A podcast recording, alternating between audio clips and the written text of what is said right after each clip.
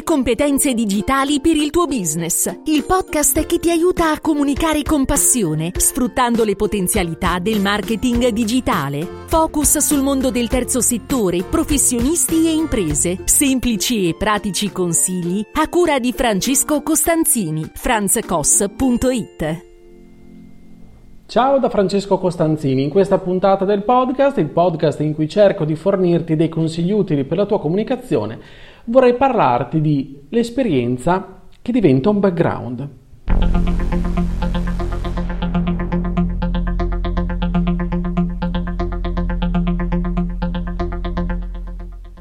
Bene, quest'area di mistero vuole svelare il succo di questa puntata. In realtà è una frase che non è mia, adesso ti spiego.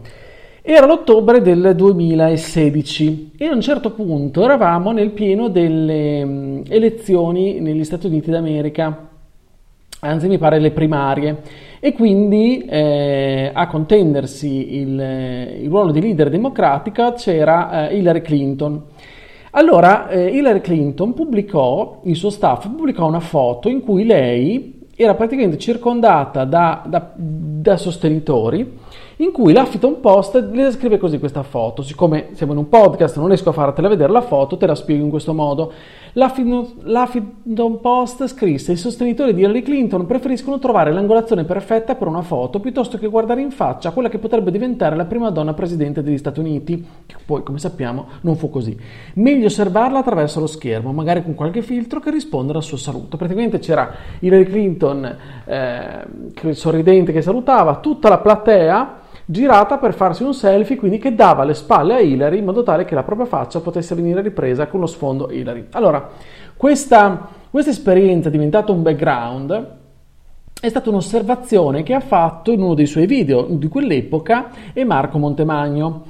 E, ed è un esempio molto calzante che mi ha fatto all'epoca riflettere e mi fa ancora oggi riflettere perché eh, siamo, si tratta in quel contesto, eh, in realtà la foto eh, era, è stata postata su Twitter il 25 settembre del 2016 e fu scattata ad Orlando, quindi si parla di una, di una foto ufficiale, di una campagna elettorale, di un importante eh, protagonista insomma, de, dell'epoca. Ma eh, voglio solo prendere spunto da, uh, dalla politica, non perché mi interessi parlare di politica come sai in questo podcast perché davvero eh, i punti di vista si possono ribaltare quando, quando la mediazione, quindi dello strumento, del mezzo, in questo caso del social, diventa l'esperienza e quello che stiamo davvero vivendo solamente lo sfondo. Ok, e, questa, è questo il concetto che mi interessava approfondire. Quindi a livello, eh, non voglio parlare di dipendenza da smartphone, ma quando pensiamo a immortalarci o immortalare un evento durante magari dei momenti particolari della nostra esistenza, piuttosto che a viverli intensamente per quelli che sono. Cioè delle volte cosa succede? Sembra più importante testimoniare la nostra presenza a quell'evento, ma anche solo può essere un evento familiare, un evento sentimentale, eh, un evento emotivo in un, una location eh, e, e, che ci ha fatto in qualche modo emozionare, però ci sembra più importante testimoniare quindi la nostra presenza lì e magari catturare il like per non dire l'invidia altrui delle volte, piuttosto che magari raccontarla a posteriori. Allora mi ha colpito un po' di tempo fa anche un artista come Kate Bush, che non è che segua troppo come artista, quando rivolse alle persone che avrebbero assistito al suo concerto un appello a non dedicare del tempo a scattare foto, a fare video con iPhone, iPad o telecamere o fotocamere, disse. Sostanzialmente in questo messaggio lei eh, chiese, pur ammettendo di stare chiedendo tantissimo, di partecipare per vivere un'esperienza intensa insieme, creando un collegamento non filtrato. Il consiglio è quello di esserci per vivere e non per documentare. Allora, questa questo è un aspetto che mi fa riflettere, fa riflettere in primis me stesso. Perché delle volte, non perché io eh, in realtà abbia in tasca una tessera da giornalista e quindi diciamo abbia questo, eh, questo vizio del, del, documentare le cose, diciamo così, insito in me, ma mico, come eh, come cittadino del mondo, delle volte mi capita questo atteggiamento, mi è capitato anche nel recente passato, allora delle volte mi, eh, voglio riflettere su questa cosa, mi pongo questa domanda, ma dico, mi chiedo, ma è così indispensabile che io documenti questa cosa? Oppure magari che voglio immortalarla per tenermela, per tenercela come ricordo familiare, affettivo, piuttosto che viverla intensamente, vivere quei secondi con, con l'entusiasmo e senza farmi distrarre da un qualcos'altro. Quindi questi segnali di controtendenza mi sono sembrati delle perle rare, ad esempio quello della, dell'artista che diceva di non, eh, di non eh, immortalare, diciamo così, l'esperienza del concerto, ma più che altro di viverla, di viverla davvero. Allora, tutte le volte, appunto, mi voglio chiedere, credo che sia importante chiederci, tutte le volte che mettiamo mano allo smartphone e che mettiamo le nostre dita, il nostro dito sulla camera dello smartphone, chiediamoci Chiediamoci, sto vivendo e sto, mi sto godendo appieno quello che sto facendo, quel, questo attimo che è un attimo che probabilmente passerà, non tornerà uguale, mai più, perché è una regola inequivocabile, valida per tutti. Io penso che potrò sopravvivere senza che in diretta, in quel momento, in quell'istante, i miei amici sappiano che sto vivendo questa cosa. Credo che sia assolutamente possibile. Allora non è per demonizzare, ok? Però è per capire perché succede questo. È un problema di egocentrismo, di insoddisfazione, di insicurezza? Abbiamo bisogno di, eh, eh, di una... Eh, che gli altri ci attestino con i loro riscontri il fatto che stiamo vivendo bene quell'esperienza, stiamo vivendo per fortuna quel tipo di esperienza perché i like ci eh, aumentano le endorfine? Non lo so, non lo so. Però chiediamocelo. Chiediamocelo perché io ho trovato come soluzione quella della scrittura, ad esempio, che è una soluzione trovo intermedia, cioè magari viviamo l'attimo, se riusciamo immortaliamolo, ma non per condividerlo in quell'istante, per fare la diretta, per eh, postare subito quella, quella sensazione tramite quell'immagine. Poi quando abbiamo incamerato le emozioni, abbiamo vissuto, abbiamo sperimentato, abbiamo goduto di quel momento, allora magari lo possiamo, lo possiamo raccontare. E quindi delle volte rinunciare a un eh, live blogging che nessuno ci chiede perché si tratta della nostra vita, quanto, più, quanto magari invece utilizzarlo come strumento di racconto a posteriori per condividerlo con altri perché magari potrebbe essere interessante anche per qualcun altro. Cioè renderlo interessante per qualcun altro eh, eh, agganciandoci a un qualche tipo di tematica che di solito, siamo, che di solito affrontiamo, ci piace affrontare. E qui mi riallaccio al blog. Un blog può servire anche a questo.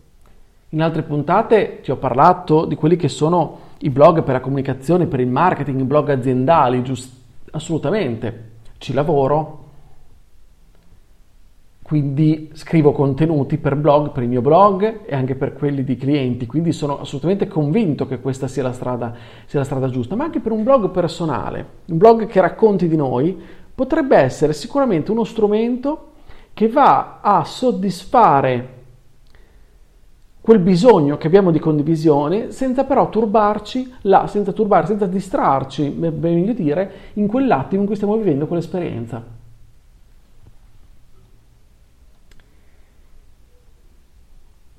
Una frase eh, che ho trovato, un aforisma molto, molto interessante eh, rispetto a queste tematiche questo, da un'intuizione individuale si passa a un'idea discussa e da una semplice osservazione personale si passa a un argomento pubblicamente dibattuto.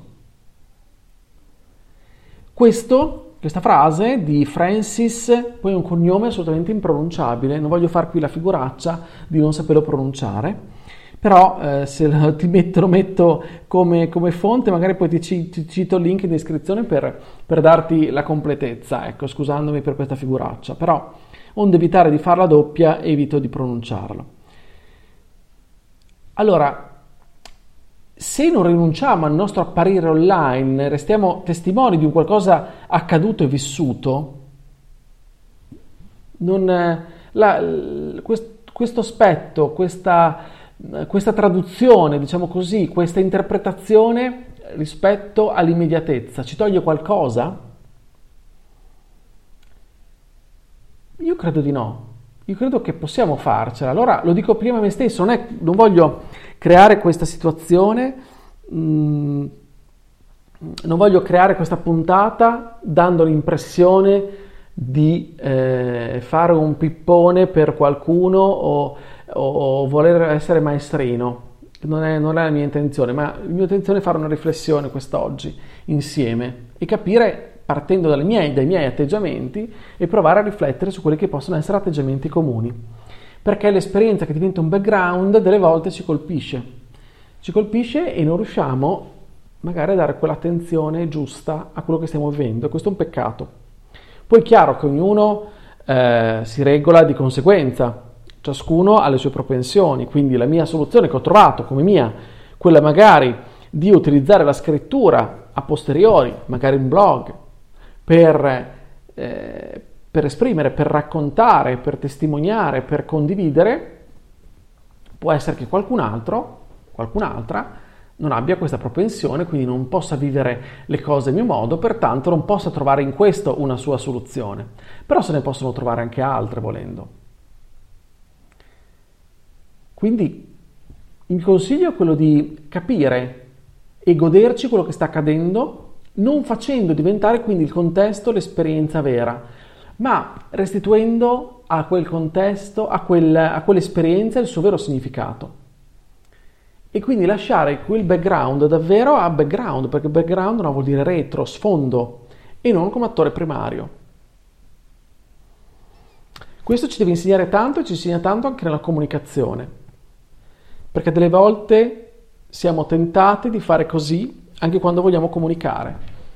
Quando vogliamo comunicare qualcosa, consideriamo centrale il background, lo sfondo e non l'esperienza stessa.